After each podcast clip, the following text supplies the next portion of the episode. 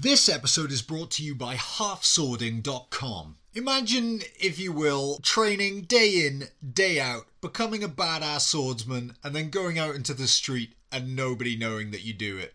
I mean, you could wear your club uniform, but it's going to get smelly after a while. I mean, what are you going to do? You can't tell everybody. You can't walk around with a sword on your hip. What is the best option? Halfswording.com is HEMA apparel for HEMAists. Let people know that you kick ass with swords with kick ass HEMA apparel. Head over to halfswording.com now and get 10% off with the promo code BLADES. You can also check out their artwork on Instagram at halfswording or go to halfswording.com.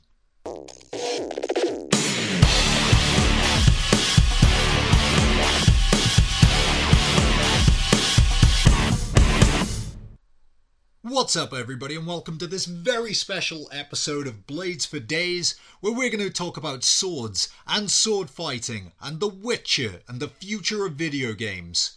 I'm your host, Jordan, and joining me today is actor, director, and my very good friend, Doug Cockle. Hey, How you doing? I'm all right. How are you? Yeah, I'm really good, thank you. A lovely day. Um, Melissa and I had our five-year anniversary yesterday, so Ah, nice. yeah, feeling pretty good. What have you uh, What have you been up to? Oh, um, stuff. Uh, I've been recording some games and stuff, but um, uh, my kind of my big thing this year has been uh, uh, I've been doing an MBA, Master of Business Administration. Oh, Yeah, I just kind of um, yeah, back in um, I don't know if you knew, I, I started a new teaching job back in January 2020, and um, in July they let me know that they were going to discontinue the uh, the role. All right. So I was basically laid off just before the, just after the first um, lockdown, and just before the second, and uh, so went back into freelance work, which has been fine.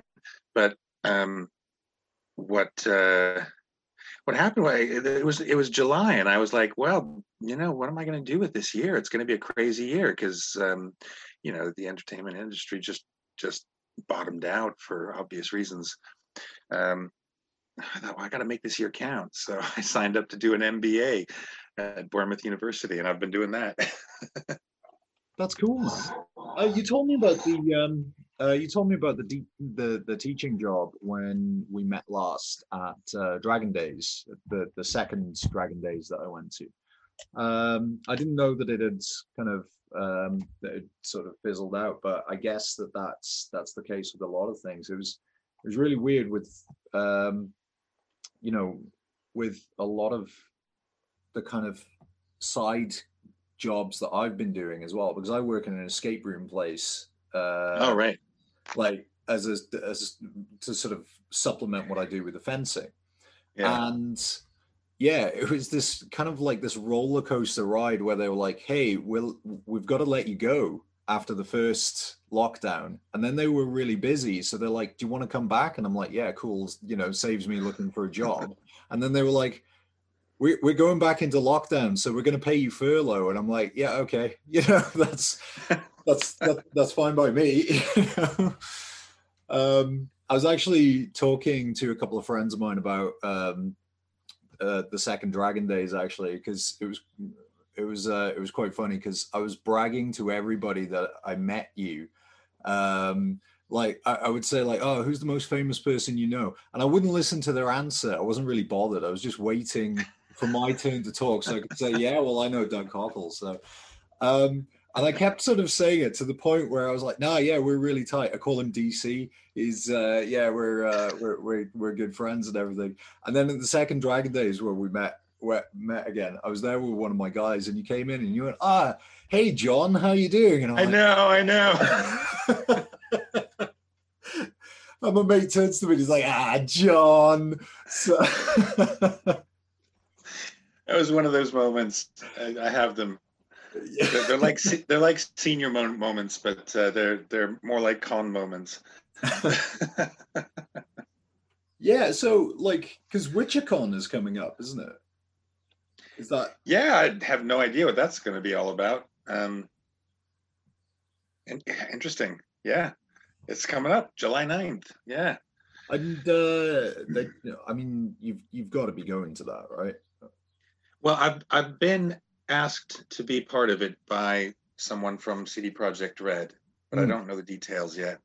Okay. Um, yeah, it was it's just just a big surprise. I I was as surprised as, as everybody else. I knew nothing about it. I still know nothing about it. Yeah. So, I think That's good. be That's, uh, that's a good sign, you know, um, that everything's running smoothly. Um, yeah, because the the second season's coming out, and um, I was talking to some guys about that because I know that you've you've said in like interviews and you've been quoted as saying that you really enjoyed it. Um, uh, you know the the TV series so far. I'm I I like Henry Cavill. I really like Henry Cavill. Henry, if you're listening, he's definitely listening. I'm a big fan of your work, but uh, I don't as Geralt. I just it just doesn't fit for me. Oh, I think he does does a, a, pretty damn good job, actually, Jordan. That's What what what, what doesn't ring right for you? I just I think that Geralt in the video games is I I don't know, he's not just a gruff like guy. He's not just the like I, I found Geralt in the TV series a little bit too much of a stereotype. Whereas, you know, because he's he's kind of mean. He's he- you know he's kind of mean to um, uh, Jaskier. Uh, He's kind of mean to the people, uh, you know, around. He's he's very cold. Whereas Geralt in the video games, he's he's gruff and he's like, you know, he's a- you know he's a, he's a tough guy, but he's Mhm. not. He's he's very warm with the people that he's like connected to. I mean the the Yeah. uh, the third game is is is all about him kind of reconnecting with with Ciri. So uh, even though there are kind of like you, you see elements of that in the series, it just I don't know. He, he and it's not you know it's not Henry Cavill's fault. Like that's that's the that's the writing, that's the that's the directing that they've taken the direction they've taken it in. But yeah, I just um, I don't know. Do you, do you know what I mean?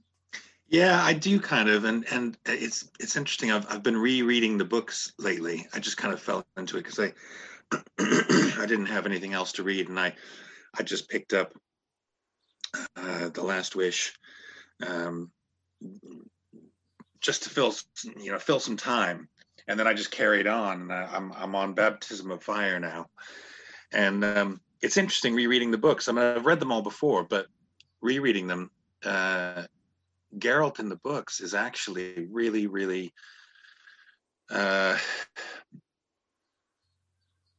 he's quite a kind soul, actually. Um, uh, and, and in some ways, he's soft as muck.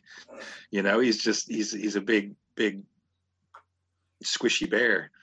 Um, uh, so it's really interesting. You know, in the video games, uh, when we did Witcher One, I kept being told, you know, he has no emotions, no emotions, no emotions at all. and I never really, um, I never really fully believed that. But rereading the books, it's like, no, he's full of emotions. He's got, you know, he's got loads of stuff going on. Um, but uh, yeah, the, the the games and the Netflix series have kind of, I don't know, given him a gruffer exterior than perhaps he actually has in the books. Yeah, yeah, I, I I see that. I mean, the I think that the you know in the games, it's got to be difficult. Like when you've got somebody saying no, no emotions, no emotions, but like to to bring any sort of sense of like tense atmosphere to anything. If if you're there and you're just gonna because Mm, there, you know, like Geralt in the video games when he's sort of making threats or making jokes, you know, because he's got a very dry sense of humor. There's a bit where like he and Yen are kind of having this back and forth, and it's just all puns. It's all like dad jokes, you know. mhm. Um, and it's like it's that's going to be a challenge, right? For to have somebody being like, yeah, don't don't like don't emote, but you're a voice actor, you know? Yeah, yeah. Well, it's kind of counterintuitive. Yeah. Yeah, because you know, as as an actor, I mean, all all actors. Part of the reason they get into acting is because they want to explore the human condition. You know, they want to they want to play different characters, experiencing different things, um, and uh, you know, a, a big part of that is the emotional life of the character and so you know to, to basically be told you know don't have any feelings it's like well that's that's anathema to an actor you know? I, that, that's what i do. Yeah. Because uh, I, I thought it was quite funny as well um that I was watching a, uh, a, an interview that you you had done, and you were talking about like in the in the first Witcher, you were smoking, um, and so you know it gave your your voice a kind of gravelly uh, quality, and then you'd given it up, and then you know you were talking about how you're also channel, channeling uh, a little bit of Dirty Harry, um, which is which is quite cool, and then I was like, and I love Charles Dance, but Charles Dance was just doing Charles Dance. Yeah, well, that's what he does, you know. yeah, and you could get away with that, I guess. But I think I think there there are um, when you're someone like Charles Dance, yeah, you you just you show up and you just be you. You know what I mean? It's like Vincent Price, you know, bless him. Um, he, you know, he he couldn't be anything but. you know? but but you know what he what he was was absolutely wonderful. So yeah. You know. so I mean, how did you get into voice acting? Oh, I just fell into it, uh, literally. Um, when I, because uh, I, I, I trained as a theater actor, really. I had some some training for for film and television, but not much. I had no training for voiceovers, none, none at all. Um, when I first moved to the UK, I managed to um, I managed to kind of wheedle my way into a production of um, The Glass Menagerie by Tennessee Williams up at York Theatre Royal. And on the back of that, I, I uh, invited a bunch of agents and casting directors to come see the show because I, I, was new in the UK, American, um, didn't know anybody, and knew I needed representation. Um, so, out of the I don't know 250 odd letters I sent out, like three people got back to me because this is back in the day when uh, email was still pretty uh, is pretty young, really. I mean, people used it, but you know, the way that you had to contact casting directors and agents and people like that was really by by post. So I sent out all these invites to come see the show. Three people got back to me, and one person came to see the show. she ended up being my agent for 16 years. But after the show, uh, she she said to me, "I don't know what to do with you. You're American in England. What you know what you're a good actor. I can see that, you know, but I don't know what to do with you. So shall we just kind of, you know, see what happens? And I said, yeah, okay, let's just see what happens. So she called me up about a week later and said, um, uh, there's a, a video game casting in Harrogate. I was in New York at the time, and uh, and Harrogate's not far away. Uh, are you interested in going to this casting? I was like, sure, whatever. Video games it's cool. I like video games. I didn't even know people were doing voices for video games. Uh, th- but this is 1999 so it's really really early days of this kind of this kind of stuff you know. Uh, games were only really just starting to to um to deal with that kind of thing. And um i went to the casting and uh it was my first time ever on mic in that kind of way so i just did something and ended up bagging the lead role in this video game. Um, the video game was uh, Edge of Chaos, Independence War II, Edge of Chaos. And the character was Cal. And uh, yeah, that, that was it. Um, and the company that I was working for, Outsource Media, uh, they just kept bringing me back for more things. And, you know, eventually it, it you know grew into The Witcher, and um, there, there you go. It just kind of happened. Um, but there, there was no intention to do it. You know, it was just one of those things. You know, when I talk to to young actors today, I always say, look, you know, don't. It's great to have a plan. If you know that there's a particular part of the industry that you want to work in, great, go for it. But be open to other opportunities, other other ideas, because you just don't know what might come your way.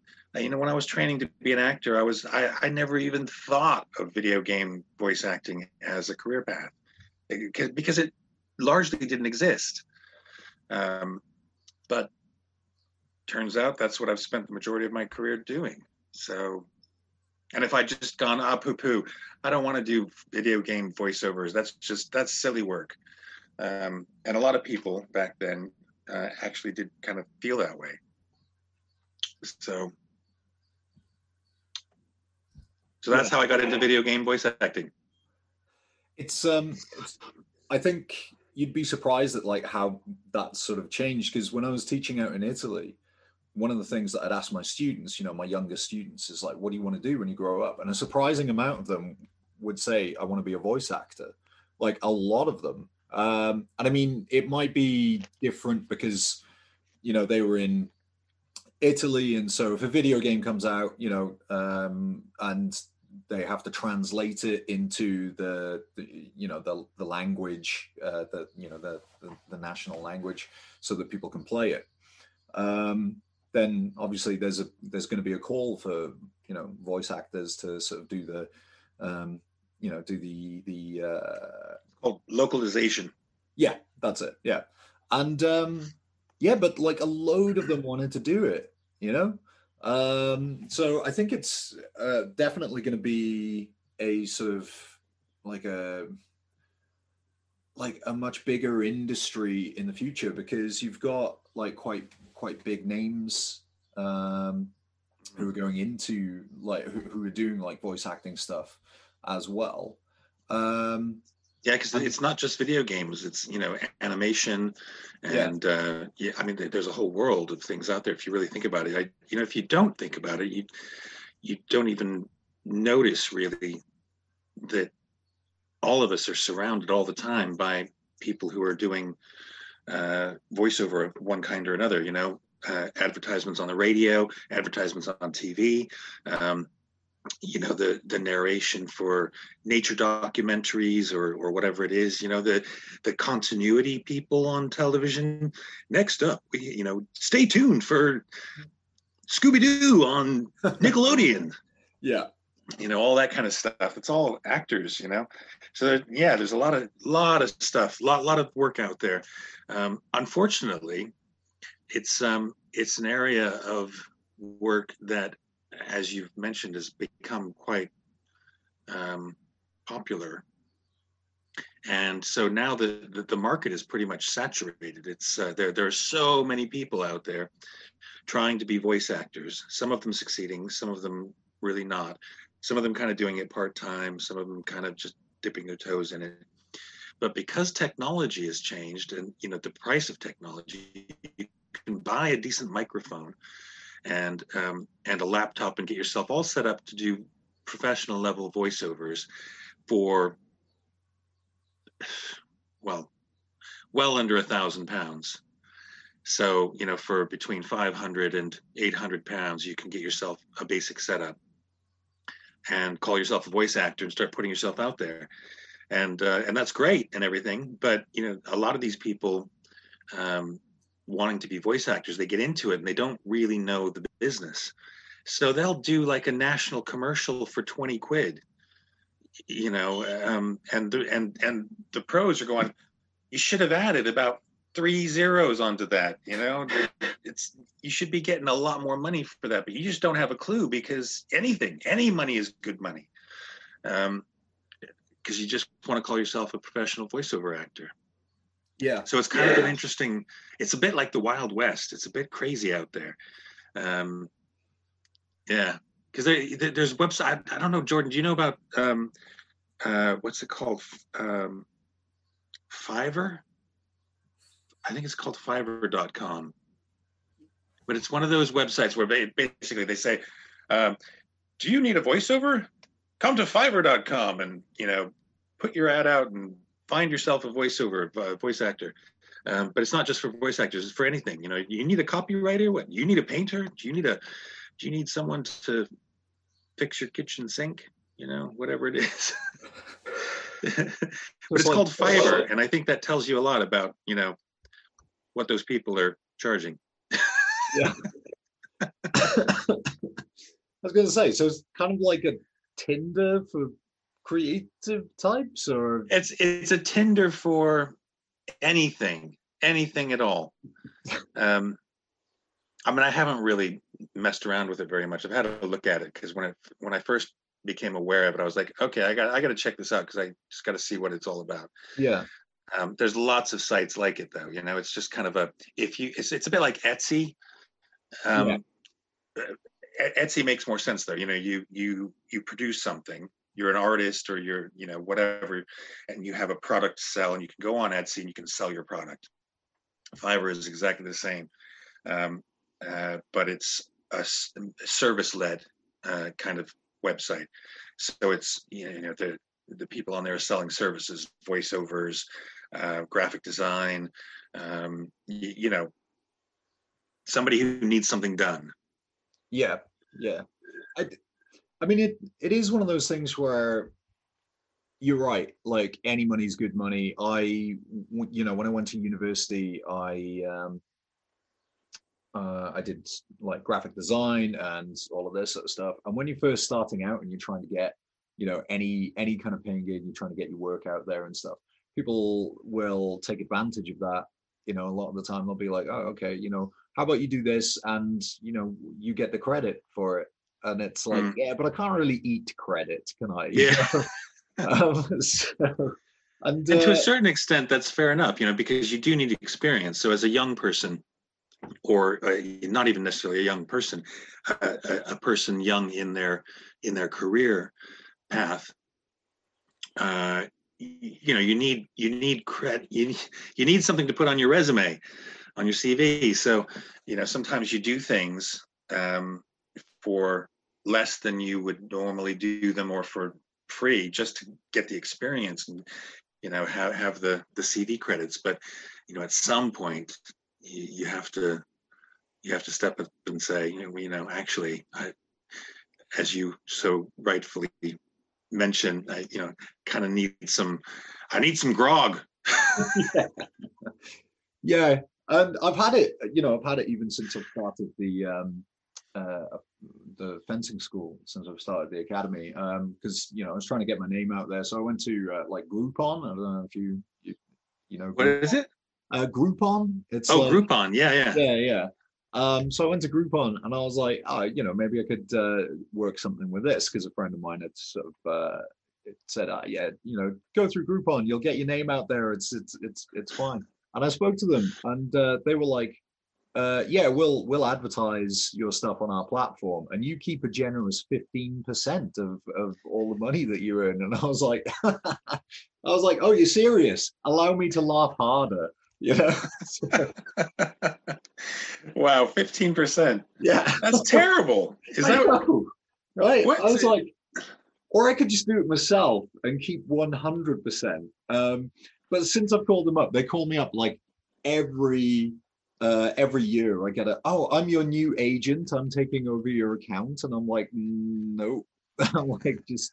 Uh, I don't think I signed up for this. You can you can uh, go ahead and cancel that, but um, yeah, I you know it's it it's fine and like I agree. You you know you do the jobs you know you do the jobs that you're given and and then and, and sometimes it can surprise you like you know when you were talking about sort of getting into voice acting for the first time and uh, you, you said that was in 1999 your first voice acting job when did Reign of Fire come out? Because, like I said to you before, as a teenager, that was one of my favorite films. And I watched it again the other day because I was going to ask you. Right, I had a question lined up for you, which was, "What's it like to see yourself die on screen?" But then your character in Reign of Fire doesn't die on screen. So I'm like, ooh, fan theory, he's still alive. He survives, yeah. Yeah.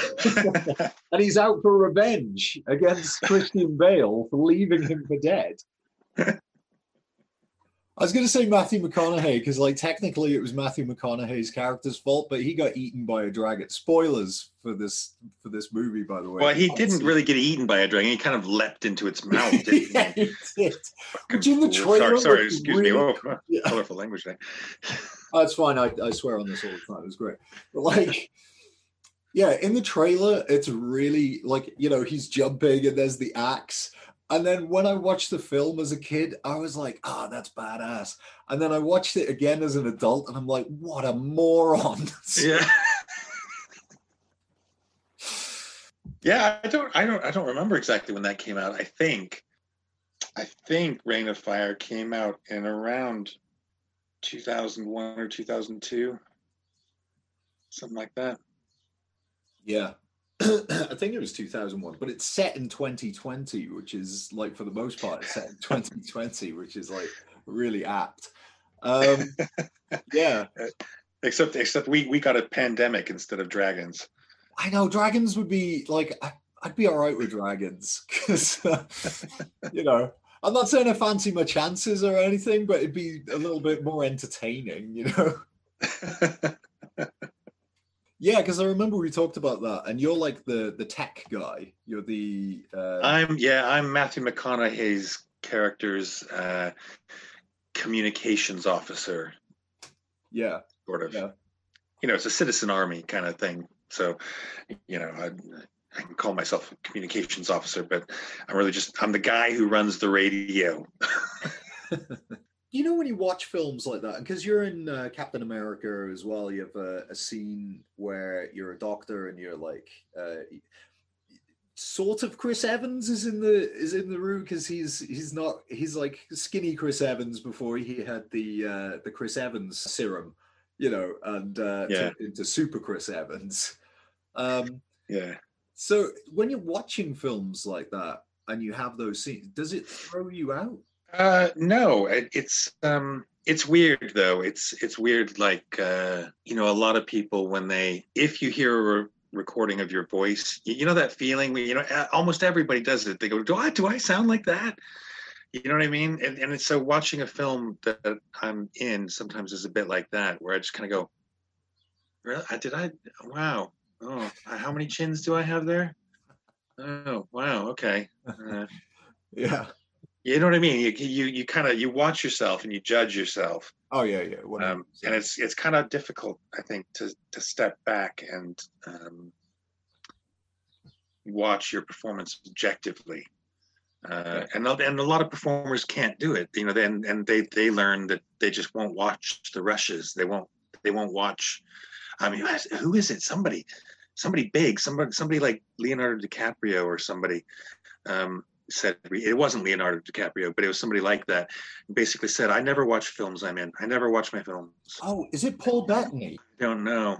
Yeah, I think I think he said something like that. He's never watched any film that he's in or a series that he's in, um, because I think he he was asked about it at the Marvel, at the you know the Marvel um, award, well, like a, a, a red carpet event or or, or something like that to do with Marvel.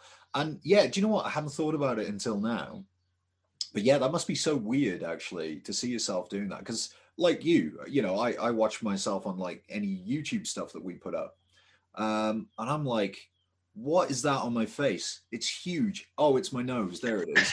um, like, you know, and I do the editing for the uh, for the podcast, obviously, and I'm listening to myself back because I have like um, I have a routine. I'll listen, you know, I'll listen back to this recording while I'm doing the dishes.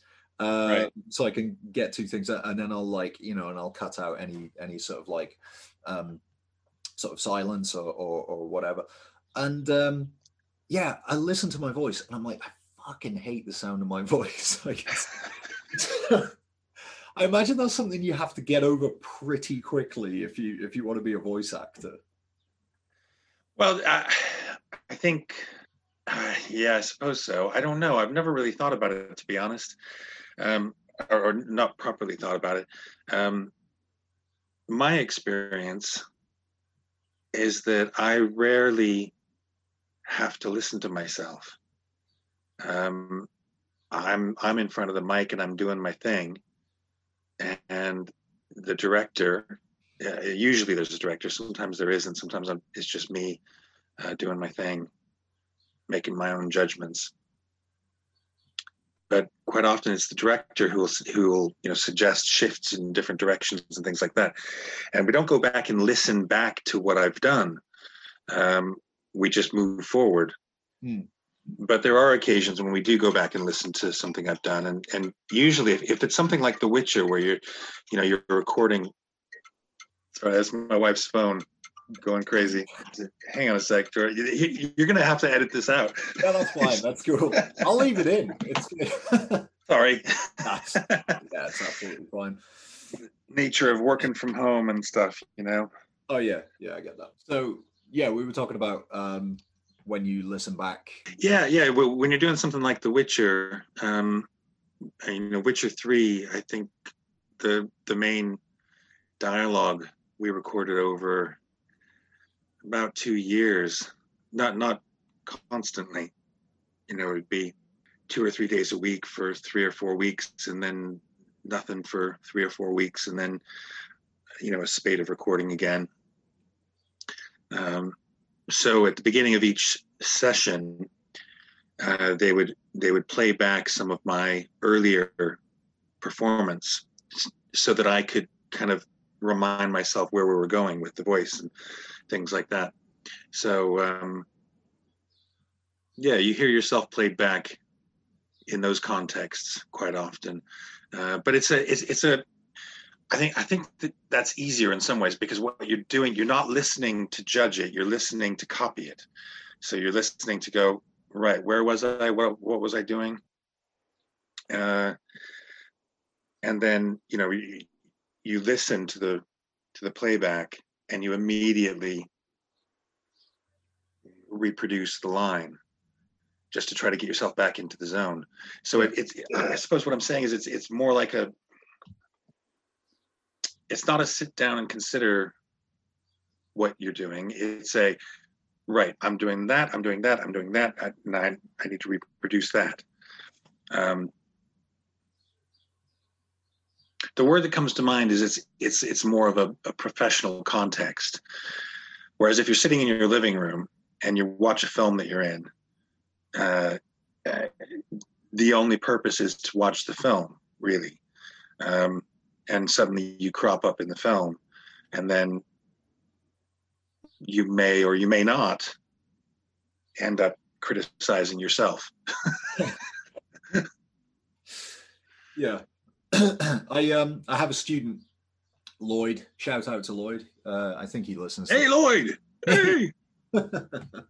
And um yeah, I started watching a series, but that he's in. Um, he's he he's only in it for like a moment, but I literally watched this uh, series one, and then he's in series two, just so I could see the scene that he's in. Um, and I, I said I'm really annoyed with you because like I'm his, his instructor. I was like I'm really annoyed with you. You got taken out like that, man. Right? You didn't even throw a punch, right? So, but we were watching it, and it was actually um, a really compelling uh, TV series. So I got into it, and we were watching it, Melissa and I, and it and then all of a sudden, Lloyd walks around the corner with a gun, and I'm like, wait, what? And yeah, it, it, was like kind of like that moment where I was like, oh yeah, that's why we were watching this. But also, it did sort of throw me out a little bit. Um, yeah, yeah, yeah. Um, you know, not because not because uh, of of like uh, Lloyd's acting or anything. He he looked genuinely surprised. You know, so he he definitely nailed that that scene. It was just because it was Lloyd, and I know Lloyd. So yeah, yeah it's a funny thing, isn't it? And and um, uh, I saw somebody. Oh, who was it? Oh, um, oh, I can't remember who it was now. Oh, that's such a shame. Uh, it, it, it's an actor, an actress, who plays this specific character. Oh, that's who it is. That's who it is. It's um, um, no, I'm gonna forget her name. Uh, Mila Kunis. Yeah. Okay. Yeah, I know. Yeah, you know who I'm talking about. And um, she plays Meg in Family Guy, the animated series. Yeah. and uh, Meg, the daughter, and uh, she was being interviewed by Graham Norton, I think it was, and um, she said uh, she's he was asking her something about you know do, you know do you get hassled on the street, and she said yeah, but in the weirdest way. Um, she says she said I'll be walking down the street and just some random person will see me and they'll go shut up Meg. um, but I just thought that was really funny because the you know the, the lines between reality and and what we see in, on television or in a video game or whatever it is can become kind of weirdly blurred you know like your experience with lloyd yeah yeah it's it's really weird that you know i hear like i, I hear about actors getting hate mail for things that their characters have done. Hmm. um that that sucks. Uh you know the the kid who plays um uh joffrey in game of thrones has apparently quit acting because he got so much hate mail for it. And i'm like is that real? Do people like do, do people can people not actually um you know distinguish between those two things. But i like it you know it affects your mood so much. Like i've you know i played a video game uh i think it was earlier this year. It was the last of us 2 i don't know if you if you've heard of it. I uh, did have yeah yeah. yeah, I won't give any spoilers, but something happens in it. And I literally, for about a week, I walked around as though there was a rock in my stomach. And in fact, um, a friend of mine, Chris, uh, shout out to Chris, um, yeah chris he started playing uh, The Witcher on my recommendation. Right, I was like, you need to put like. It took me about two and a half years to complete The Witcher for the first time because I was enjoying it so much. It was like, I'm, I'm, I'm getting into this, right? And I, I'd play it for like you know uh, an hour. Uh, I did I did a lot of stuff, but anyway, um, he he played it, and then he didn't realize that there were multiple endings, and he got the bad ending. He got the super bad ending, and he he like he told me about it, and he was like, "What the fuck was that?" Was like. Because it's a savage ending. Um, I think that he was like a little bit put out by it. Um, and uh, yeah, i don't even know what you have to do to get that ending you must have to just be a dick through the whole game you know what i mean i mean you know you have to be mean to Ciri. You have to try to sleep with Triss and Yen. Um, I don't know. You know, you, yeah, you, you got you you gotta have made some bad choices to get that ending. I think. yeah. You you- you've got to have made some uh, some wrong choices along the way. He was he was so put out because he didn't realize. It's like. Oh, oh, there's a bad ending. I'm like, yeah, man. I don't even know how you did that. Um, because it's quite hard to do as well. Uh, and I don't know if you've, I don't know if you've like, if you've, uh, if you've played it to get the bad ending, or if you've YouTubed it because, um, or or, or if you've just seen if it. it's the bad ending I'm thinking of, where Geralt's in a shack and then you know there's yeah yeah you know what I'm talking about. I don't want to give anything away, Yeah, but um, yeah, I've seen it. yeah, it's it's so rough. I've yeah, um, I YouTubed it just to see how bad it was because he was talking about it, and I was like, I didn't even like, I I don't know, like, so we watched it, and I mean, that's one of the things that has got to be like a challenge, I suppose, is that you have a microphone, you're not looking someone in the eye, you're not in the room, you know, um, and then trying to sort of convey this emotion that like how, how do you do you like project somebody being there um when you're reading the lines or Yeah, yeah, you do kind of. Um, it's it's a different it's a different thing, different experience. Um, and pe- people often ask, you know, what what's the difference between acting on stage or on screen and acting for a video game? And the answer I I often give, and I've changed it recently, but uh, the, the answer I often give is um, I feel like I have to use my imagination in, in a slightly different way. Um, is where you know on on on stage or on screen, you typically have a costume that helps you kind of feel the character. You have a location or you have a set that you can interact with that helps you feel the character. You have other actors who you're usually interacting with. Sometimes on screen, the other actor isn't there and you have to pretend they're there. But more often than not, they're there. Uh, so you have something to respond to, you have somebody to work off of. Uh, whereas for voice acting for video games, unless you're doing performance capture, which is more and more common, but still, you know, less common than just being in a booth on your own.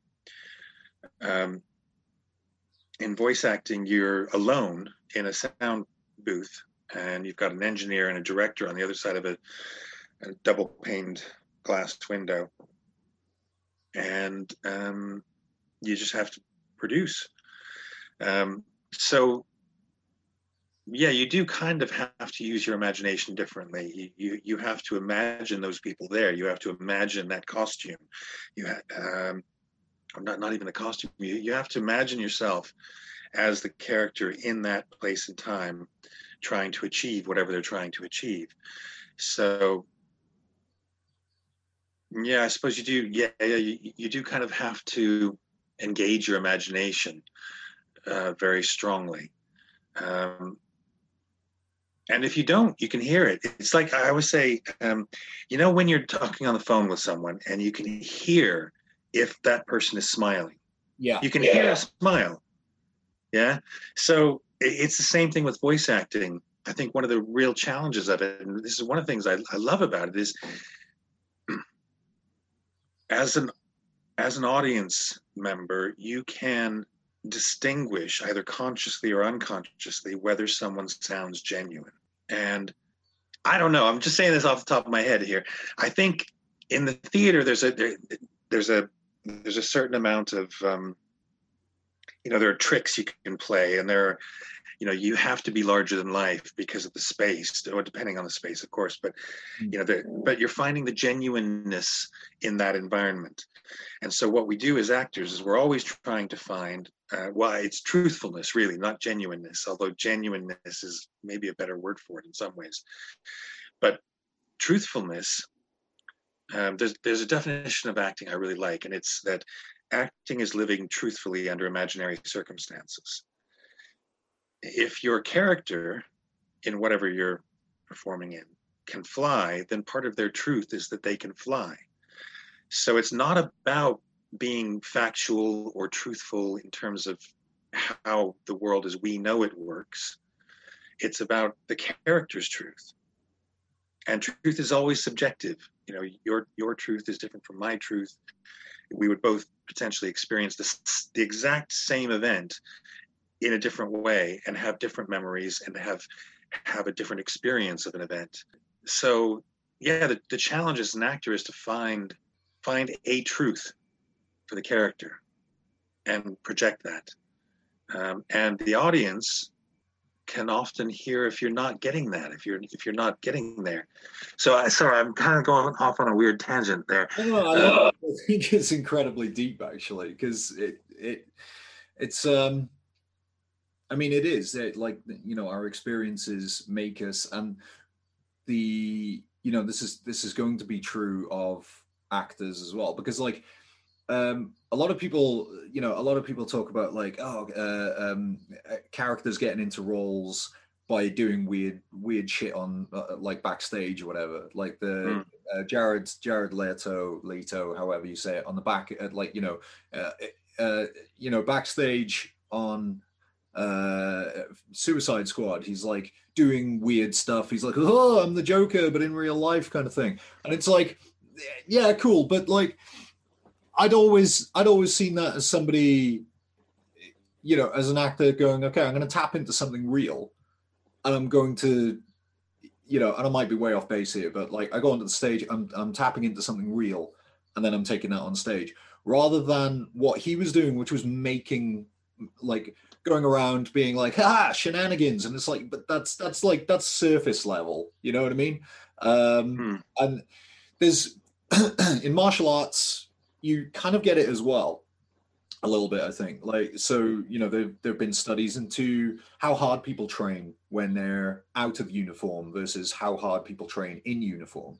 And that's one of the things that you know you were saying like when you're in costume and you're on stage it's easier to become that character because you have that kind of um semi semiotic uh, feedback loop you know? Mm, like while i'm wearing this. I can feel uh, I can feel the weight of what I'm wearing, or you know, if Yeah. I've got, uh, you know, if you've got a if you've got a sword at your hip, you feel that, and that kind of um, that helps inform you.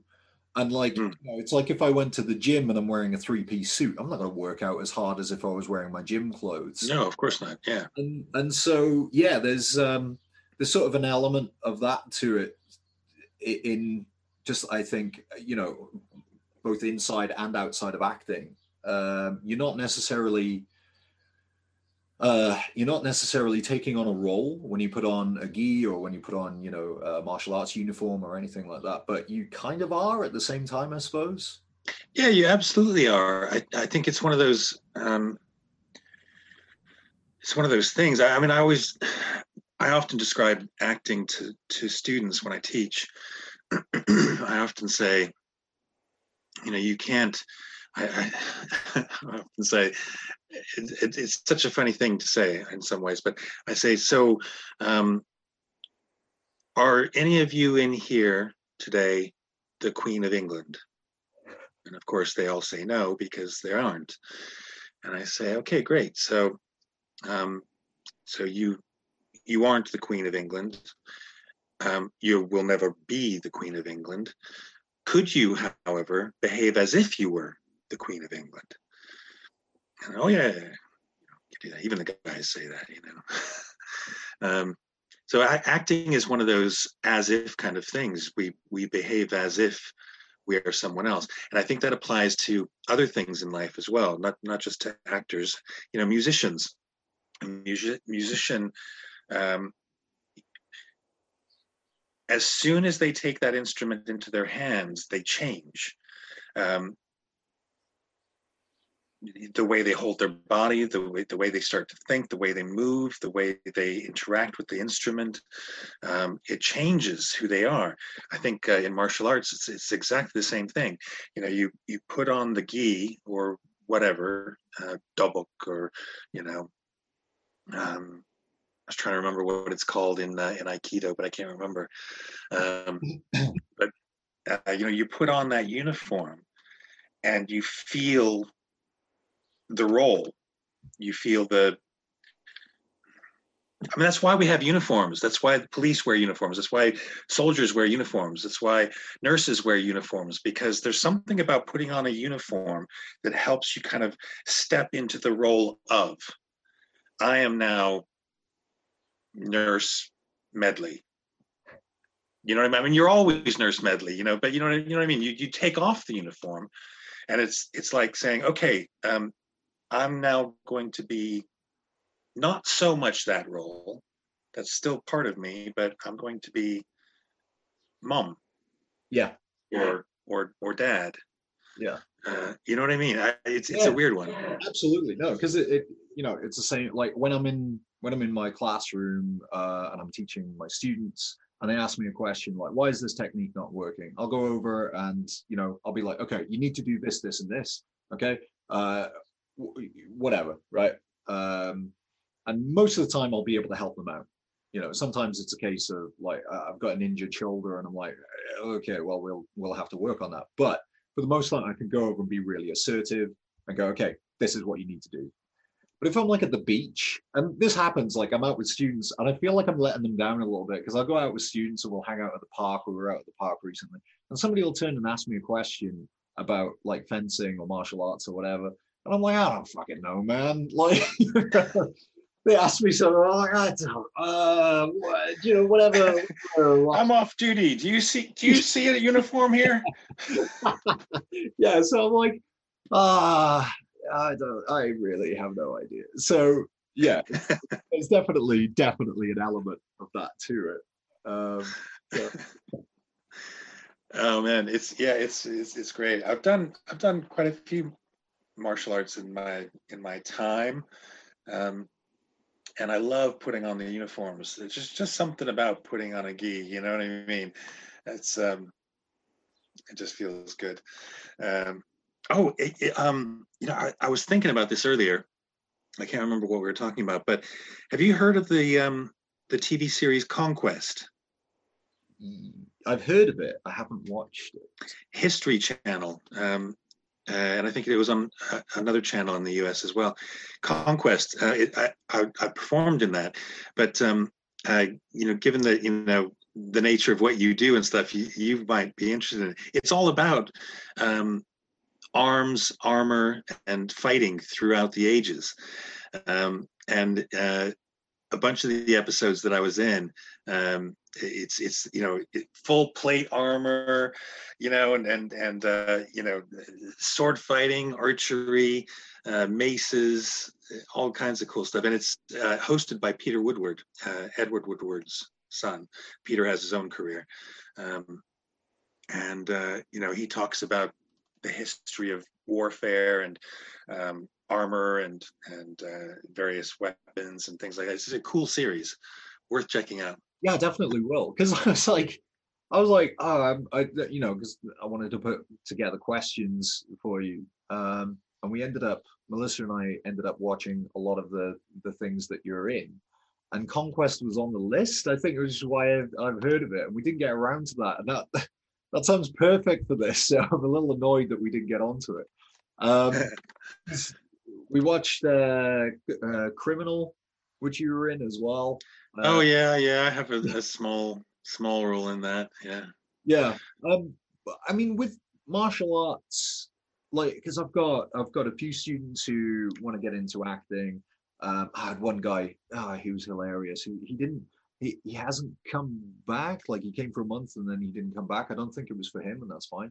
Um, and I think it's because I told him not to make as much noise when he was like when he was like fighting because everybody else were just like breathing you know we're, we're sort of fencing going through whatever he was like ha ha ha and i'm like all right you know having fun that's great but uh, you're kind of telegraphing a little bit you know um and I love that you just used the word telegraphing. It's uh, it, it, it's a, a, phrase I'm well acquainted with. We use it in acting a lot. Um, and just interesting that you're using it as well. Yeah, because I know exactly what you mean. It's it, it it's when, when you are consciously or un- unconsciously um, announcing what you're about to do. Yeah, yeah, um, and uh, you're you're trying to. Well, I mean, what we're trying to do is reduce that, obviously, because like you know, it's it's a common thing where people like people who are new will double chamber. So you know, they'll pull the sword back in order to uh, in order to make a strike, and it's like, well, no, because if the sword's there anyway, just just cut through. Like the sword is, mm. um, you know, it, it's an amplifier. Like so, if I try to cut through somebody with the edge of my hand, you know, that's going to take me all day. I'm going to be like hacking away and probably, you know, but because the you know because the edge of the sword is there, it's just yeah, Anyway, sorry, I could talk about that all day, but um, we're. It on- is interesting though, it, it, because what you're talking about is the difference between, um, uh, like uh, stage combat. I've done a lot of stage combat. Um, stage combat or or or something like that and real fighting and real fighting is very very different because in in stage combat because you're doing it for an audience you, there is a certain amount of telegraphing that you need to do because you need the audience to follow the story of the fight. Um, but in real fighting, if you if you you don't want to tell the story of the fight, you just want to win. You want to walk away alive. You know, yeah. so so you know the, the the less telegraphing you do, the more chance you have of actually surviving the fight. Yeah, yeah, absolutely. And it's it's strange because there's there has to be like a good balance because I've seen, I don't know what it is, but like now and again, I'll watch a fight, and I'm like, that's that's that's bad, man. And like I I've said before on on this podcast and and you know um, to to other people that I've I've chatted to, like I love Highlander, um, you know, and the the sword fighting in that is oh Henry Cavill, he's going to be the new Highlander apparently. Is he? Yeah, yeah. yeah. Um, and I'm like, okay, fair enough. Like, great, like great. Maybe get Keanu Reeves, considering he is actually an immortal. Like, he's not. He, he doesn't seem to be aging. But um, yeah. Anyway, the um, like yeah. So I like these films, but I don't know what it is where like something will throw me right out of a out of a, a, a film, even when I'm trying to switch it off. And I think it's because there's like I think it's about like intention, maybe, because even if you are telegraphing, and you could be like, you know, sometimes I get, you know, I, might get a student who's getting frustrated, and so their their their movements are getting bigger, you know, um, and and I can tell that they're they're you know that they're getting angry or whatever, and so that's like if you've got a character in a film who's like you know quite angry or desperate or untrained or whatever and so they're doing these big movements that's not a problem for me. It's when they're just not even aiming for like the, the person, I guess, mm. or or something like that. And I don't know what it is where you get something that's really tight, like the the choreography in John Wick. Um, you know, you get the sword fight at the end of Rob Roy with uh, Liam Neeson and um, mm-hmm. uh, Tim Roth, and that's really cool and tight. And and then and then you get other other stuff that just just throws me right out. And i don't know I, like I, I wouldn't know how to fix it you know? Yeah well, i think you yeah well you you mentioned intention. And i think that's that's part of it. It's it's uh, i hate when i watch a fight um you know, a, a, fictional fight, not a real fight. Real fights are messy and scrappy and ugly. But uh, when I watch a a fight on a, on a television series or or or whatever, and I don't believe the intentions of the characters because the movements that they're making, because what, what the, the actions they're taking, don't seem to have legitimate purpose. Um, uh, I've directed a number of fights, um, and I'm always much more interested in what happens before the first blow is struck than what actually happens during the fight itself, because when when you're directing a fight, this is my experience, my my experience, my opinion. Um, when you're directing a fight, there has to be a reason why that first blow is struck. Um, whether it's a push or whether it's a punch or whether it's a s- sword strike or whatever it is, um, it's the threat that that the threat of the possibility of violence that's interesting. Once the first blow is struck, the tension is released. It's the the buildup of the tension that is dramatic is, is this making sense? Yeah. Um, yeah. It makes sense to me. I'm trying trying to think through this. It's so I would always work for ages on on the the moments leading up to the first blow, because that's where the drama is. That's where the story really is.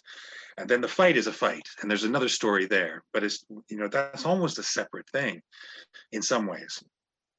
And I always hate it when fights just erupt out of not enough tension. Yeah. Um, and then quite often those fights are also the, the fights where you know the, the, the sword strike is deliberately and obviously deliberately um, offline. So yeah. you know it, it was never gonna hit the guy in the head. It was never gonna poke him in the belly because it was three feet to the side. You yeah. know, I, I, hate that stuff. I hate that stuff. I hate it when I, I hate watching that, and I hate when I see it. And um, yeah, I, I suppose that's all I have to say on that. that's all I got to say about that.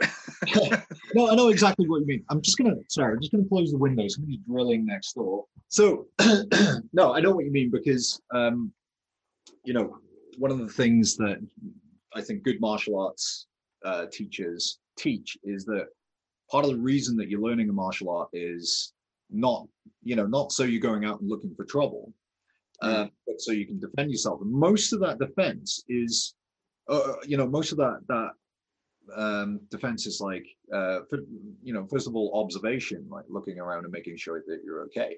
And the second part of it is de-escalation. So if somebody is giving you, like, if, if somebody's getting in your face or whatever, um, you, you're trying to take it down and calm that situation down, sort of thing. And like, so in real life, once that first punch or or a kick or whatever is thrown, um, then there's no going back after that. Mm. that. That's you know you've stepped across that threshold and you're both going to try and hurt each other. I'm talking about like a street fight now. I'm not talking about like Mm. you know, um, in the octagon or or in a boxing ring or whatever, because that's why you're there. There's no as much as they try to manufacture story, you know, it's like, oh, this time it's personal and you know, and all that sort of stuff.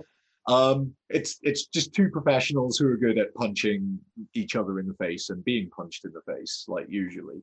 Um, whereas like, yeah, street fights, um, like you said, they are a lot messier. Um, there's, uh, you know, it's usually, and it's it's usually in, you know, in my personal experience, two people who don't know how to fight. You know, one's throwing these like slaps, another one's trying to pull the other's shirt over their head. Um, it's just, you know, and it's just like, oh, this is embarrassing for everybody involved, isn't it? So, Yeah, yeah. Well, it's juvenile, isn't it? It's just juvenile in the end. yeah, yeah, But like you say, that's that's why you know. Uh, I mean, I mean, people get into martial arts for all kinds of reasons, you know, because they because they like Bruce Lee, or Yeah. you know, they they want to fight like John Wick, or you know, whatever it is. Um, I I uh, I I actually I have a black belt in Taekwondo, and um, going through that journey. Um, was was fascinating. It was it was wonderful, but it was it, one of those kind of things where I kind of knew this anyways, but it going through that journey made me made me really understand it. Um, the idea that achieving a black belt it's it's it's an achievement, but all it really means is that now you can begin to really look at the art of what you've been learning um, you've been learning moves you've been learning kata you've been learning pumse you've been learning you know whatever you want to call it. You've been learning a dance. Um, and you've now proven that you know how to make how to dance certain steps. Um,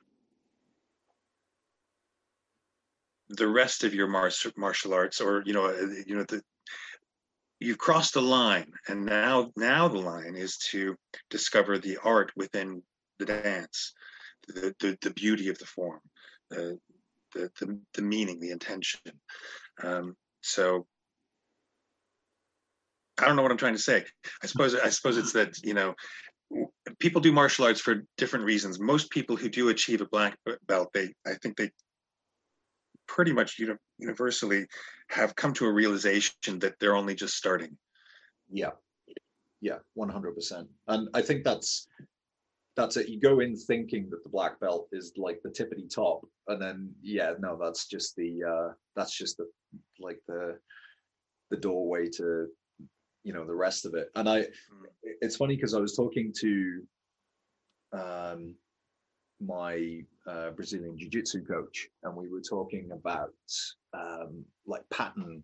Uh, basically, you know, you learn techniques, and this has to be true. I, I, I imagine this is true across the board for everything, like martial arts, fencing, dancing. Like th- this has to be the case with all of it.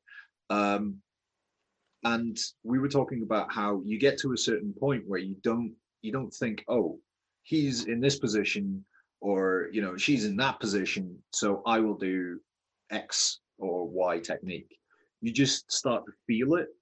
And so Mm. you you know you feel that movement and you respond without thinking anymore. And again that's like that's bruce lee you know talking about like how how you how mastery becomes part of who you are. Um and i guess you know it would be the same for dance i can't dance right? I am a terrible terrible dancer. Uh, i you know i was doing talking about my uh, Brazilian jiu-jitsu coach, we were doing like uh, foot sweeps, and we were basically sidestepping and then trying to do foot sweeps on each other to do like takedowns. And I think I made him a little bit uncomfortable because I was like, "Oh, this is this is how my wife taught me how to do the waltz." right? And he's like, "Yeah, cool, but we're doing a we're doing a tough manly thing here," and I'm like, "Yeah." You know, and, um, and the problem was Melissa did teach me how to dance. My wife did teach me how to dance the waltz, but we didn't do it to music. So we were just doing the footstep, you know, the, the steps and everything. So when when we had our first dance at the wedding, she was going way faster because she was dancing to this this song. Um, and she was just stepping all over my feet. And it was the same as like foot trapping. And I was like stepping on her feet. And I was like, oh, this is really, this is embarrassing. So yeah, I, I could. You, you didn't take her down though, did you? I thought about it. I was like, if I take it down, I can make it look on purpose. I can make it look like I did this. You know, like this is this is how I roll in uh, in marriage. Um, so, uh, no, I didn't. Um, yeah, uh, I basically I said to uh, I said to um, some friends of mine, I was like, look, ten seconds into the first dance, just everybody come in because I I I all eyes on me. I thought it would be weird, and it was. So yeah, um, can't dance. Still, can't. I don't. I don't think uh, Marianne and I even did a first dance. Really? Yeah, we, we, we didn't have a DJ or anything like that. Uh, so I, I don't. To be honest, I don't remember people dancing at, at our wedding. There was a lot of singing. Oh, that's cool. Yeah, yeah. We, we kind of all ended up sitting around a, a, a big table. We, we we had the reception in my uh, in Marianne's parents' garden. Actually, it's a beautiful garden. It's a really lovely uh, walled garden kind of space, and um, we had the reception there. And we uh, kind of late into the night, we had uh, everybody kind of gathered around this one particular table at the back of the garden, and uh, we were just singing a cappella, you know, just random songs, Neil Diamond, John Denver, you know, just stuff. Oh, that sounds great. Yeah. No, I, I mean, um, it's uh, like we we had our wedding at a manor house. Um, yeah, there was dancing. We had a ceilidh, like a like a. Ah, I love ceilidhs. Yeah, that was that was really cool. That was all right because um, it, it was just spinning. We just span like we just spun each other around. Um, which the the guy leading the ceilidh because I I we had obviously we had loads of swords at uh, at uh, our wedding as well, and I was wearing a sword, and Melissa was wearing a sword as part of her wedding dress as well. Um, and all my friends were, and we started doing the and the guy was like, "Yeah, guys, you're gonna have to take the swords off," and I'm like, "Why?" And he's like, "Cause." Because you're gonna be spinning around a lot, and like you're gonna be it, like it's it's probably a recipe for disaster. So like, you know, maybe to, maybe did you take them off, or did you uh, did you go ahead and? No, because I didn't want like I didn't want A and E. Like I didn't want to take somebody to A and E, so I was like, all right, cool. I took them off. I took it off, but I had like a bit of a strop as well. Like I was like, fine, it's my wedding. I'm being told what to do at my bloody wedding, but. um but yeah, that was you know that was really uh, that was cool. We came back from um, came back from Italy uh, to do that, um, because we were living out there at the time. It's it's funny actually because um, the we came back. It was like I said, it was our five year anniversary yesterday, and it's what is it? Is it June? It's June now, right? June, yeah. Yeah. Okay, so we got married in June. Fifteenth um, today. Yeah. Yeah, there we go. So it was 14th. The 14th of June we got married. I remember. I remember. wow, bloody Melissa, he doesn't remember. Oh, she knows this. I like I outed myself in front what's of her, What's her birthday, Jordan? What's Melissa's birthday? Don't do this to me, Doug. Okay. I know it's in February. I I know it's one of the day. Look, my my plan is uh, always. It's the same with my mum. I can't remember. Like I, to be fair, right? So years ago, um, we were uh, I was hanging out at a mate's house and I woke up and it was my birthday. Melissa's gone, my mate is gone, they've gone for a stroll. I'm like, oh, okay, cool. So, you know, I sat down at the, the kitchen table. I wait for them to come back. No cards, no present. I'm like, yeah, all right, this is fine, you know, whatever. Anyway, they came in. Um, and they're just sort of chuckling, you know, oh yeah, we had a nice stroll, whatever. I'm like, uh-huh, mhm, yeah. Uh, anyway, it gets to about midday, and eventually Melissa goes, Right, what the fuck is wrong with you? You've been in a mood all goddamn day, and it's what is going on? And I went, Well, I'll tell you what's wrong. It's my birthday, and neither one of you remembered, right? And I'm just, I'm a little bit upset about it. And she was like, Jordan, it's not your birthday till next week. And I was like, Right. Well, this was a test. So it's my way of reminding you. Yeah, exactly. And I'm just warning you, this is the mood I'll be in if you do forget. Okay. So, yeah, dates are not my strong suit. It's a funny thing, isn't it? I wonder if it's a guy thing. Because uh, Marianne's birthday is, I'm, I hope I'm getting this right. Ah, Marianne, he doesn't know. 12th, 12th of April. Um, 12th of April. But for years, I kept saying, thinking it was the, the 14th. And I could never remember which it was. It was either the 12th or the 14th of April. Yeah. It's the Yeah. 12th. Well, I'm pretty sure. yeah, because yeah, um, Melissa's in, is in February, and um, and yeah, I, I remember if I get if I just get a gift at the start of February, then I can just like, is it today? No, okay, I'll put it back. You know, so so that's how I do things. That's how I make sure that I'm uh, that I'm always in the clear. You know. nice, nice. Yeah, Good yeah, so- strategy. yeah, exactly. Secrets to a to a happy marriage.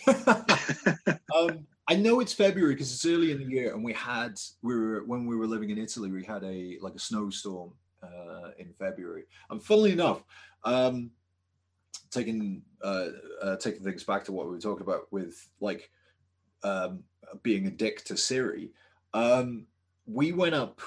Uh, we lived in a town with a castle in it, um, and we had this snowstorm. And Melissa and I went up, and we had this snowball fight in this ruined castle.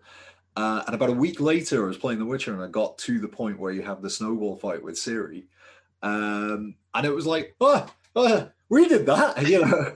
And um, I remember you telling me, I think it was the, the the last time. It's like, yeah, that's where it all goes wrong. If you don't like, you know, if you don't have that snowball fight with Ciri, if you're like, nah, come on, be a grown up, don't like, you know, none of that, then that, that's where the story starts going wrong for. uh Yeah, I don't know if that's true, but that, that's I think that's just my feeling about it.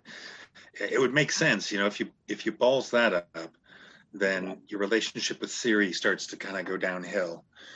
Um, and you probably only have to make a couple more mistakes with Ciri, and then you get the bad ending. yeah yeah um because yeah we were talking about oh i've got a question for you actually um with with regards uh the the story is i was absolutely gutted um when vesemir got taken out i don't know how like how do you feel about that I know, I know. Well, you know, he had a good run. yeah it did yeah to be fair you know, spoilers here of everybody, obviously. Yeah. Um, yeah. It, well, it's it's sad, but you know, he kind of goes out with a a bang, yeah as it were. Yeah.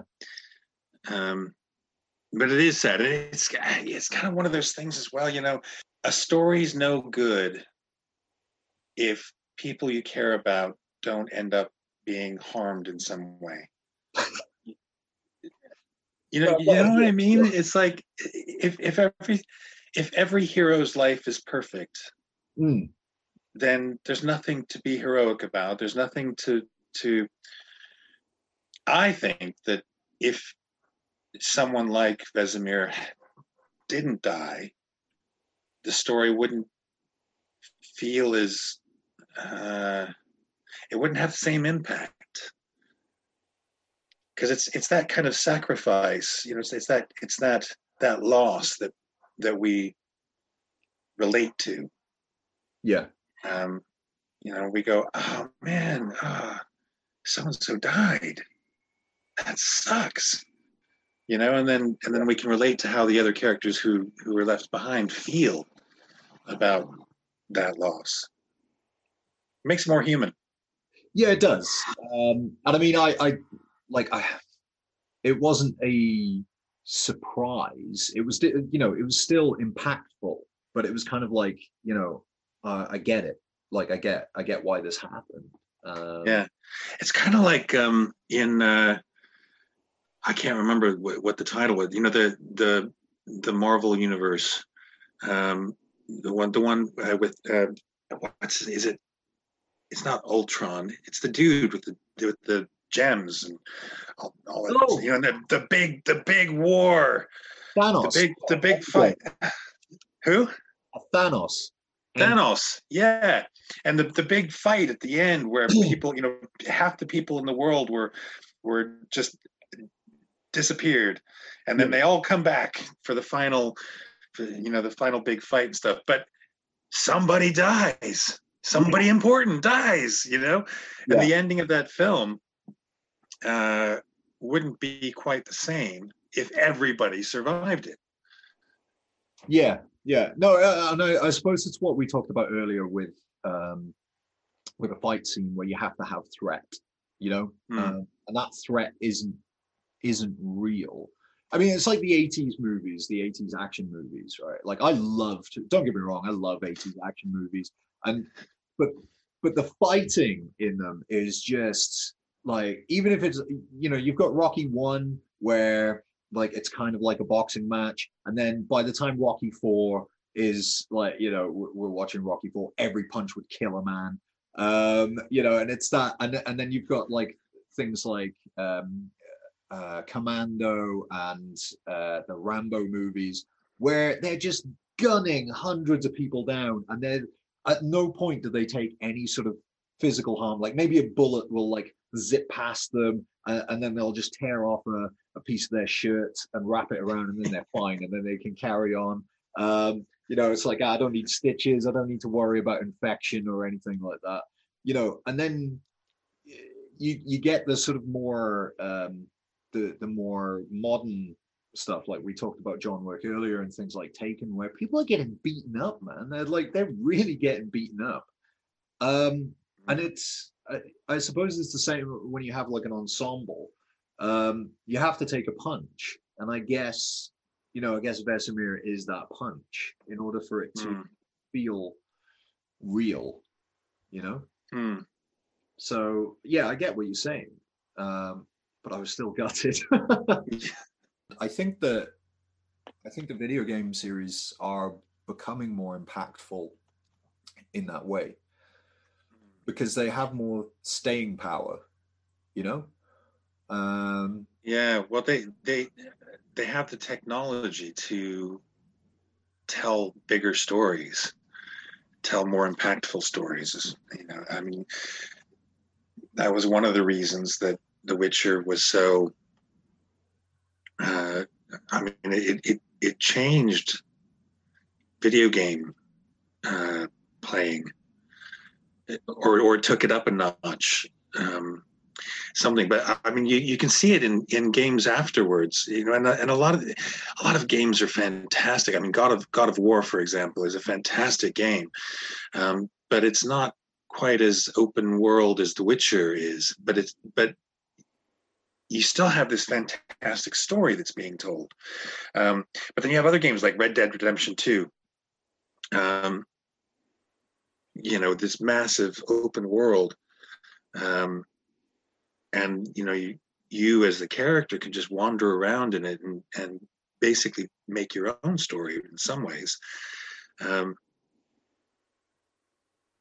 i don't know what i'm saying. I guess it's it's it's you know as technology advances what video games can do in terms of storytelling also advances i mean the video games industry hasn't even scratched the surface of what VR is capable of.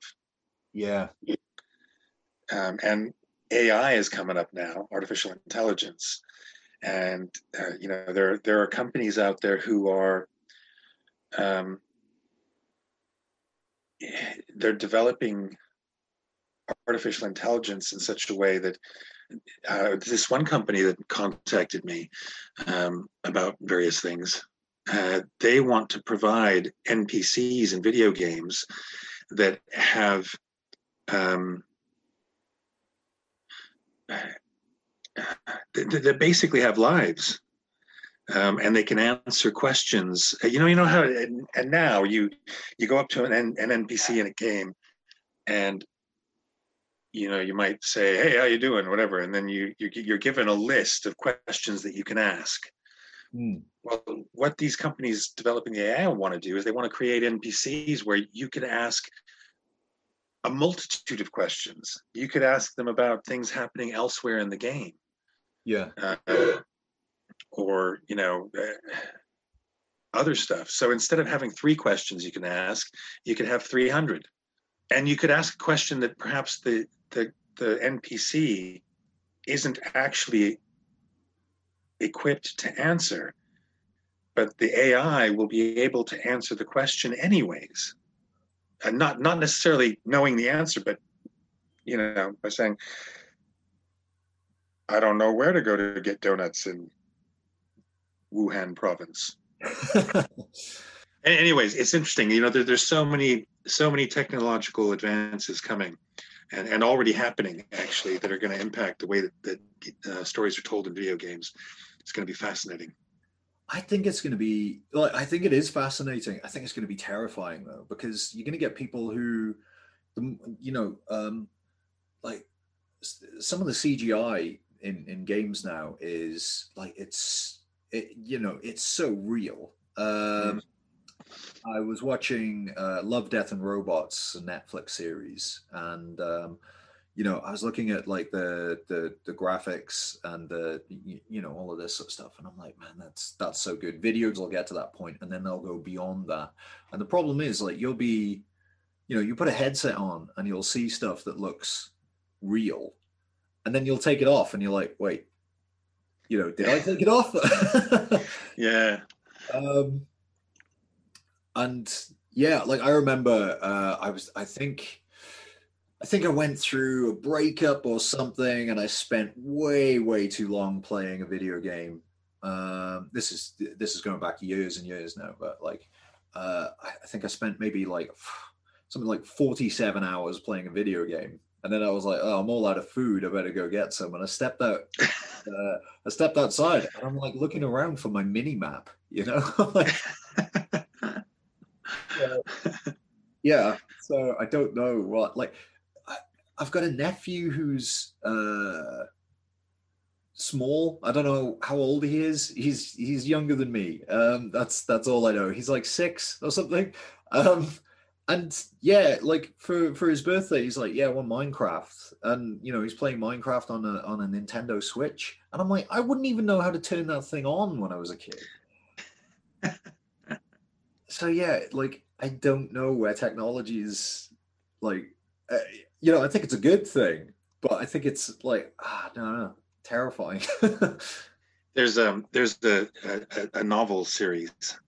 Um, Tad Williams is the author, and it's called Otherland. Mm. And it's a fantastic book series. So anybody who loves their their sci-fi books, um, uh, fantastic series. Otherland by Tad, Tad Williams, um, and um, it's all about virtual reality, basically. I don't remember exactly when he wrote those. Uh, I read them like 20 years ago.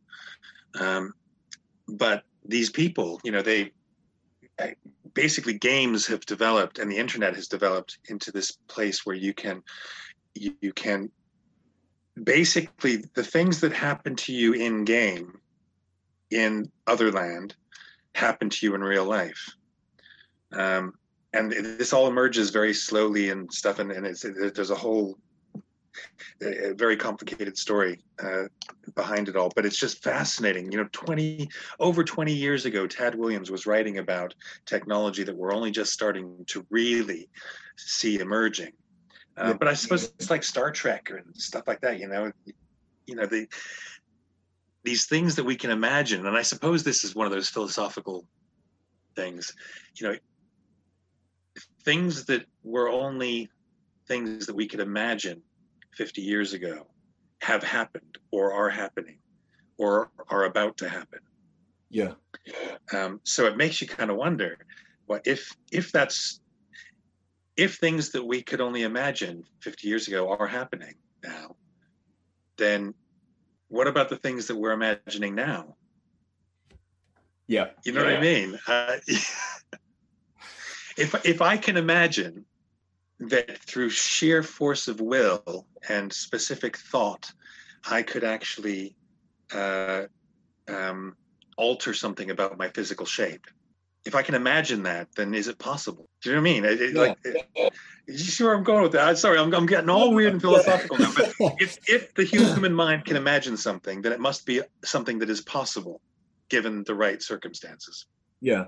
I think some of the stuff that you have in like, you know, technology that you have sort of in like Avatar um and you know uh, that sort of thing where they sort of transfer minds between bodies and that sort of stuff. Like I, I recently passed my um passed my driving test and um the the the fella who was uh, teaching me he was uh, like he, he was an elderly chap and um you know he he was talking about his like post world war ii childhood to me and, Mhm. and stuff and then like in the same breath he'd say oh electric cars they'll never take on like they'll they'll they'll never be a thing right and i'm like they are a thing and also like you're talking about your post World War II. Like you literally booked this lesson over the internet on your phone, and yet you're talking about the fact that like when you were a kid, you didn't even have a toilet in your house. You know, um, like really this? Like, but that's where you draw the line. Electric cars, you're like, nah, that'll never, that'll never take off. Like, um, so yeah, like whenever anybody talks about like how technology is going to go, like VR, like even VR, like I I grew up, um, you know, I had a Sega Mega Drive and I had a PlayStation One. I remember being blown away by the PlayStation One. I was like, holy shit, it's in 3D. I was like, I called people up. Um, and uh, yeah, so absolutely, yeah. Why, like you know, um, why not? I I think that's probably the way we're going. It's just that how, because I, how would you even be able to maintain your sense of reality then? You know, like Mm. you, if you can change your physical appearance or your shape or like whatever, like we I we I, you know, um, we identify as us, don't we? Like, you know, I, I mean, as much as we say, "Oh, I look weird on that YouTube video," or, uh, or, or man, that's my voice. Ah, Jesus, you know that, like, that is still us, and like, I don't know, yeah, it's, it's.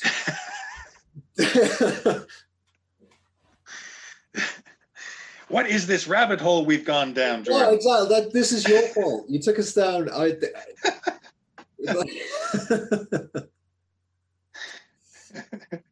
but yeah, I think um, I think you're right. I think like VR is is going to be the next thing that we that we have to like explore. I'd be I'd be surprised if they didn't re like you know how they do the the remastered version Mhm. Of, of stuff. I'd be surprised if they didn't do like remastered versions of The Witcher in VR because like the the Witcher world in VR would be amazing and like a lot of like you know Red Dead Redemption um again those those kind of worlds they're so vast if you I think they've done like Skyrim on VR which terrifies me right Mhm. because I I played Skyrim uh, when it first came out I started playing Skyrim and uh, you know I, I lost myself in that for a long long time and when i stopped playing when i put the controller down and i had this really long rip van Wil- winkle beard and i'm like you know i look at the news and i'm like oh there's a there's a black president and michael jackson's dead and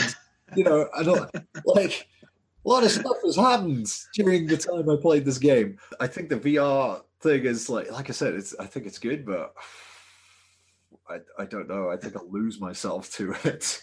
I think, uh, yeah, I, I, I, mean, it's going to happen. It's going to happen, and eventually, I, I mean, they already have these. I've, I've seen somewhere uh, the technology where you put on a haptic suit, um, like like a uh, kind of like the, the the suits that they wear for for doing motion capture, but the suits have um, some some kind of technology in them that uh, allows them to heat up and cool down and uh, stimulate uh, areas of the body and stuff like that, um, so that you can actually, to some extent, experience what a character in a game is experiencing.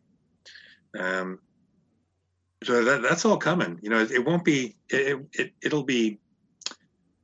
I don't know, five or ten years maybe, and then you know there'll there'll be games where you can actually suit up. You know, just like you can you can go into a a VR gaming facility now. You you put on the headset and you have the controllers and you play a virtual reality game and stuff, and where you actually put on a suit and you know you play Call of Duty and you can feel the gunshots. You know what I mean? that kind of thing.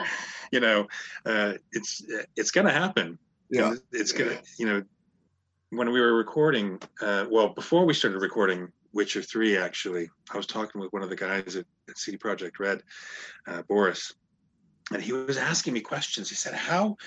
Doug, just in your in your mind, in your imagination, how immersive do you think a game can actually be? and we were having this whole conversation. I don't remember the details of it, but um, CD Projekt at that time was trying to think, how can we make this game, um, you know, as immersive as possible, make make make it as immersive an experience as possible. Um, and I think that's that's what a lot of entertainment strives to do. It strives to to give us an experience that we feel we're part of. So it's going to happen. VR is going to, you know, going to give us a whole different experience and not too long. Yeah. Yeah. I, have had a little bit of a go at it. It's actually quite funny. We had we had one um, that we were messing around with, and a friend of mine, Maria. Um, I don't know why. Like um, she's she's one of the people who plays the video games so she can do you, you know so she can do the menial tasks. Um, so right. plays things like Red Dead Redemption. It, it, she's like, well, I'm going to groom the horses and I'm going to do all this sort of stuff. And so we had um, we had a, a, a one of the VR games was like Office Manager or like you know, um, I th- like I think there was another one which was like uh, sh- um, like chef or something, and it's literally you're just working in a kitchen in this tiny yeah. kitchen, and um, yeah, having the time of her life. And I'm like, you, you could just get a job as a chef, like, you know, do what you love and everything, but. Uh, yeah, it's funny, isn't it? yeah, yeah. Do things in games that we I mean, would we really want to do it in real life, though? Like, you know, there are people who wouldn't go fishing in real life ever, but in Red Dead Redemption, they love to just hang out and take Arthur Morgan fishing. Yeah, yeah, it, it, it's one of those like the the mini games that the smaller parts take over. Um, because uh, I I read somewhere this tweet I think, and it was quite funny, which was um, that the Witcher series uh, one, two, and three was just a beta for Gwent. So, because it, uh, it kind of, you know, there are a lot of people who are just like, yeah, I'm doing this. So, oh man, well, Gwent is so popular. Yeah. Um, yeah, it, I mean, it's just it's it's gone gangbusters. Yeah, yeah. I, I actually looked at like um, I was like, oh, you know, like Melissa and I like to travel. You know, we uh, we go, you know, uh, go around a lot. Uh, often take the train, and so we'll sit opposite each other and we'll play different uh, different card games. And I was like, I'll uh, I'll have a look at getting a copy of Gwent. And I was like, I saw the price, and I'm like, no, because it's. Uh, I'll, no, I think I'll. Uh, I think I'll. I'll. I'll leave that one for a little bit. you can play Gwent on your phone now. you can play it for free. Yeah, you can oh, play really? it for free up to a certain point. I think. Ah, oh, that's that's dangerous. You shouldn't have told me. well, it's so funny. I I, I um I was interviewed a few years back uh, by a, a, gaming journalist, and um, when the article came out, it was it was pretty pretty good article actually. It was kind of quite an eventful evening, um, and um, but I was quoted as saying um, that I that I hate Gwent, uh, and I got this this uh, message from guy at CD Projekt, uh, Rafal. and he was one of the people who kind of created Gwent.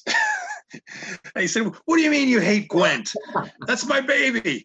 And I said, I didn't. This, I've been quoted out of context a little bit, Raf. Sorry, because um, what we were talking about was, you know, the guy, the journalist asked me, "Well, you know, have you played Gwent?" I said, yeah, yeah, I played Gwent. Yeah, played quite a bit of Gwent. Um, I, I, hate Gwent, and um, uh, he said, "Well, you know why? Because I always lose. I just can't seem to get my head around how to play the thing. You know, it's it, and it's not hard, uh, but I just I always lose at Gwent. I, have never won. Um, so, but uh, yeah, yeah, it's one one of those moments when journalism just just, just doesn't quite yeah give no, the full context, and then you know bends somebody's nose out of shape. Yeah. I, I think some of the uh, some of the stuff that I, I see on Instagram really makes me laugh. Where it's like, you know, there's a line. Yeah, it'll be you know uh, um, a character from The Witcher Three going, you know, uh, will you help me save my daughter from the monsters? And then there's like, yes, no, fancy a game of Gwent.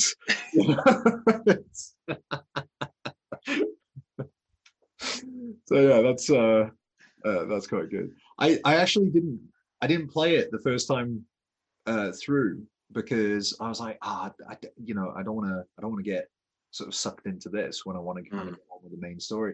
And then the second time I played it because I, I, played um, New Game Plus, and uh, I just, I just kept getting the like, I just kept getting beaten at it. So I was like, I guess I'm not doing this either, which is a shame because there are like missions which are all about Gwent.